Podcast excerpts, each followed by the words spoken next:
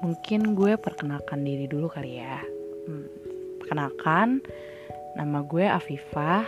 Di sini mungkin gue cuma mau sekedar sharing beberapa tulisan gue yang sebelumnya hanya ada di laptop, beberapa pemikiran-pemikiran gue, dan sekedar cerita hidup. So, selamat menikmati.